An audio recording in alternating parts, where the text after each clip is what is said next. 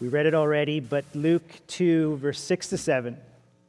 While they were there, the time came for her baby to be born. She gave birth to her firstborn son.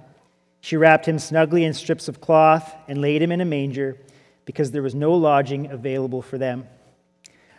I grew up with two older sisters, which has its pros and cons. Uh, research from the Center for Global Development indicates that children who grew up with older sisters tend to be more successful in life. Older sisters tend to spend more time than older brothers doing activities with their siblings such as reading, counting, and singing. It's very nice. Anybody grew up with older sisters? Anybody? How lucky are you? Uh, I do not remember any reading, counting, or singing. I remember torture. Um, I remember being tickled until I almost peed my pants. And I'm pretty sure one of my ears is bigger than the others from being dragged around by it constantly. But on the positive note, I grew up with strong, assertive women in my life who refused to allow their little brother to mistreat them or to mistreat any other women. And as painful as their lessons were, they were also very formative for me in my own life, growing up to be to be a man, and, and even in my own relationship with my wife. And currently, my wife of fifteen years continues my training. Uh, she's, she's much gentler, no more ear pulling. She's much kinder in the way she teaches me. But maybe I'm a little bit old-fashioned, and I know that things have changed in some ways in our culture, but I still think men should be gentlemen. I still think that men should find ways to love and serve and sacrifice for the women in their life. Now, just one small example in, in our relationship, and uh, I know that my wife can open her own doors. She's very capable. But one of my rules is if we are on a date, my wife doesn't touch a door handle, the car, the movie theater, the restaurant, whatever it is. I will open all the doors on our date. It's just a simple little thing that I like to do to be a gentleman to my wife. But part of it is just that I'm worried my sisters are going to jump out of the bushes and pull on my ears if I don't, but mostly it's because I've been well trained. Because of my training, I feel like there's something fishy in the story of Mary not being able to give birth in the comfort of uh, lodging more suitable than a barn. You're telling me that there's no lodging in all of Bethlehem for a woman about to give birth? Who here would not immediately move aside if a pregnant woman was about to give birth to a baby? Think about another real-world scenario, maybe closer to home. You're sitting uh, on a bus or the SkyTrain, and it's jammed full, and you make a stop and pick up more passengers, and you see a woman come on board to the SkyTrain, great with child. And she scans the seats and realizes there's nowhere to sit, and there's exhaustion on her face as she resigns herself to just grabbing the handle and standing for her journey. What would any well-trained gentleman with one ear bigger than the other do in that situation? You would immediately give up your seat. You don't even need to be a well-trained gentleman in that situation. That's just pure human decency and kindness. So imagine Bethlehem two thousand years ago. The city was jammed full. People had to travel there from all over the Roman Empire during this census that the, that the Caesar had announced, and they had to come back to their ancestral home. This was Joseph's hometown, and they were told that every room was full. But are you telling me nobody would make space, nobody would give up their spot for a woman to give birth? You know what's actually happening? It's not so much that there's not enough room. It's more like when Forrest Gump got on the bus. There was plenty of room, but every single kid looked at Forrest, slid over, and said, "Seats taken. There's no room for you here." There is always room if people are willing to make room. Now, I read this passage from the New Living Translation, which is just a more modern reading of the text. Other translations might say, "There is no room for them in the inn."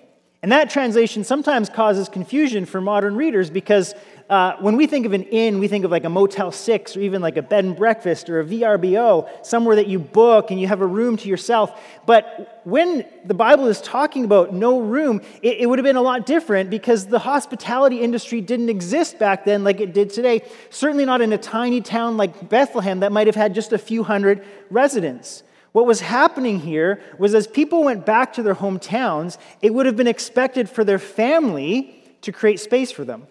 This was Joseph's ancestral hometown. He would have had relatives and friends, aunts, uncles, uh, cousins, maybe even his parents lived there. And he shows up with his nine months pregnant woman, and none of the family is willing to let them in. Wouldn't his, wouldn't his family want to meet the new baby? Wouldn't mom and dad want to meet their new grandchild? Here's why they weren't willing to make room. Because they had heard that Mary was a pregnant virgin. Sure, Mary. Great story, Mary. It's a miraculous birth. It's the Son of God. An angel told you it was going to be born of the Most High. Great story. This is a very conservative culture. Jewish culture at the time, it was, it was a shameful taboo to have children outside of marriage, not just for the parents of the baby, but for the whole family. It would have brought shame on all of them. In fact, by law, Mary could have been executed. And in the family's mind, Joseph and Mary couldn't admit the truth that they had been messing around before marriage, and they were just lying about it, so the, so the shame was double. So the family says, "We don't have room for you." It's not a case of there not being enough space. It was a case of people refusing to make room. It was a case of people making a judgment and deciding to dole out their own version of justice, deciding that Mary and Joseph did not deserve their hospitality. So they sent them to the stable, which might have been more like a garage in the back that had some goats and maybe a cow for milking for family needs. Ultimately, without realizing it, this was an issue of people saying, "We don't have room for God.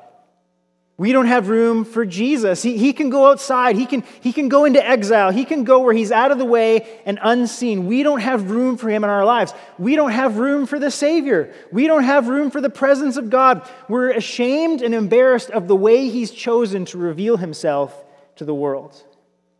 And the irony is that the very people who turned Mary and Joseph away are the same people who for generations had been praying for and hoping for the arrival of the Savior sent from God.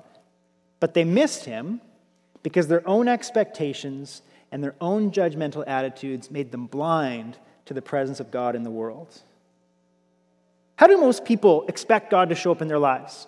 Through, through fireballs or lightning in the skies or Mufasa's face coming through the clouds.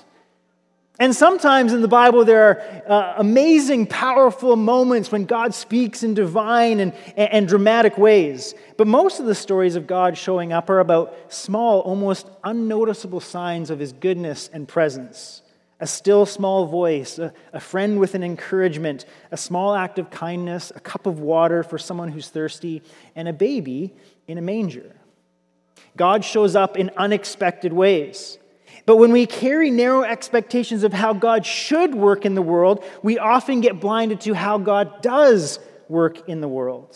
He might be working in your life right now, but you just don't see it because your expectations are off.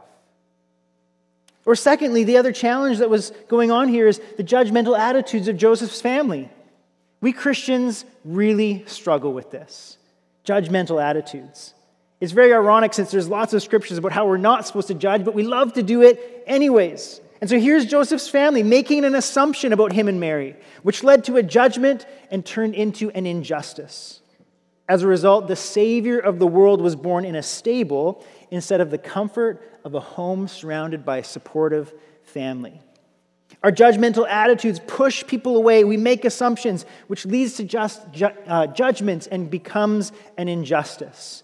And whenever an injustice is done, people are pushed to the margins and God is pushed to the margins. Now, this is the Jesus who grew up, perhaps remembering the circumstances of his own birth.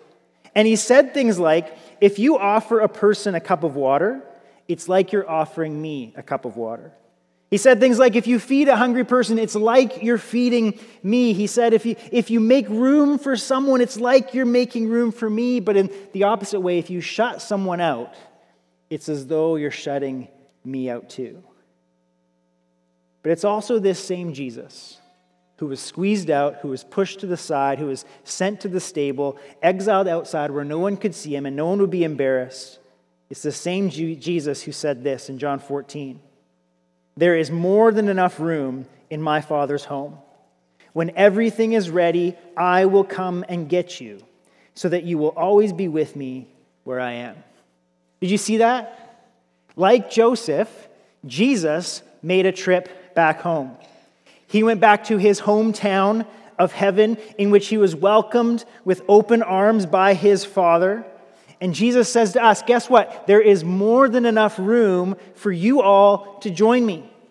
Even though you didn't make room for me at my birth, even though I was cast aside by my own family, I was cast aside by the people I came to serve and love, I won't cast you aside. You are welcome in my home. Heaven has plenty of room.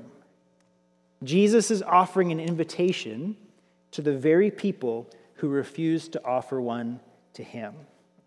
He's offering an invitation to you and to me. He's offering an invitation for us to come home. Now, I don't know where you're at with Jesus right now. Maybe you're a sold-out Jesus freak, and we see you every Sunday, every event. We love you. Maybe you're an Easter and Christmas Christian, and we see you twice a year. We love you too. Maybe you were dragged here by someone, and you can't wait for this to be over so you can get your free hot chocolate and go home and do better things. We love you the most. Wherever you're at with Jesus, let me invite you to at least open the door a crack today. Consider the reality that he made room for you, that God actually got off his throne, took off his divinity, became man, was born in a stable, was rejected by the ones he loves and the people he created so that he could make room for you. What would it look like in your life to make a little bit more room for God? What would it look like in your life to make a little bit more room for Jesus? Not just at Christmas time, but every day to make room for the God who made room for you. What would it look like to say, yes, Jesus, there is room for you right here. Let me pray for you. Father in heaven, we thank you so much that you sent your Son into the world, rejected by those he loves, cast aside into a stable, but born into the world to love us, teach us, show us a better way, transform the world. He died on the cross and rose again. Lord, this is the good news we believe. Thank you, Jesus, that even though we didn't make room for you, you have made room for us. Lord, help us to open up our hearts and our lives to you as we remember you and celebrate you this Christmas. I pray this in Jesus' name. Amen.